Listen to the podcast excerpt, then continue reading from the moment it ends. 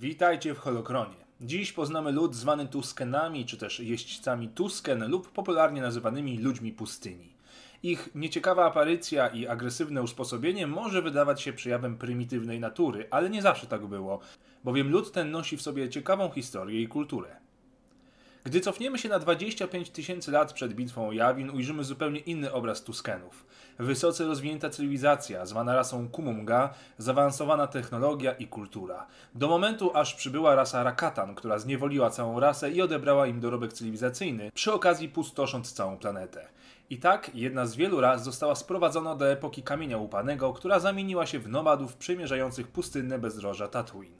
Powiedzieć o Tuskenach, że są niemili dla obcych to trochę za mało. Ich ksenofobiczne usposobienie jest ekstremalne, nienawidzą wszystkich porówno i nie dopuszczają absolutnie nikogo do swoich lokalnych społeczności. Paradoksalnie zdarza im się porywać przedstawicieli innych ras, by krzyżować z nimi swoją rasę, ale rzadko odbywa się to w przyjemny sposób i jeszcze rzadziej jest to skuteczne. Na twarzach Tuskenów znajdują się filtry oraz soczewki na oczy chroniące przed piaskiem. Twarze były szczelnie owinięte szerokimi bandażami i ciężkimi szatami. Choć posługiwali się głównie skradzioną bronią, posiadali swój własny element kulturowy i zbrojeniowy gaderfi, zwany też kijem gaffi. Ta prymitywna, ale skuteczna broń była ważnym elementem dla każdego wojownika.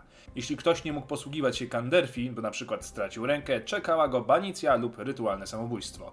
Tuskeni nie mogli nawet specjalnie się rozebrać, gdyż pokazywanie jakiegokolwiek elementu ciała było bezbożnym aktem i zasługiwało na pogardę. W życiu jeźdźców Tusken ważną rolę odgrywały też banty, które były ich niemalże świętymi zwierzętami.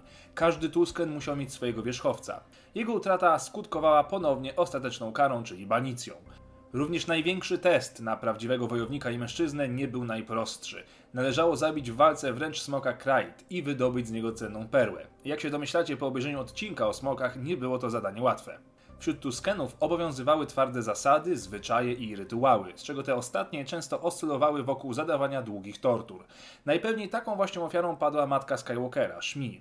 Niestety tamtejsze plemię bardzo źle wybrało swoją ofiarę, co wiemy z filmu. Anakin wyrżnął w pień calutkie plemię łącznie z dziećmi i kobietami. Po tym akcie inne plemiona traktowały legendę o Skywalkerze jak o demonie piasku i odstraszały go różnymi rytuałami. Gdy Tusken umiera, jego ciało jest szczelnie obwiązane nowymi bandażami i przenoszone, a następnie składane na plemiennym cmentarzu. Jednak wejście na niego graniczy z cudem, gdyż Tuskeni nie dopuszczają tam absolutnie nikogo. W opisie znajdziecie linki do jeszcze większej ilości informacji o Tuskenach, m.in. o charakterystycznym języku oraz zasadach kastowych w plemionach czy historii pewnej grupy Tuskenów, którzy poprzysięgli służbę mrocznemu Jedi. Na dzisiaj to tyle, dzięki za oglądanie, zobaczcie poprzednie odcinki i niech moc będzie z wami.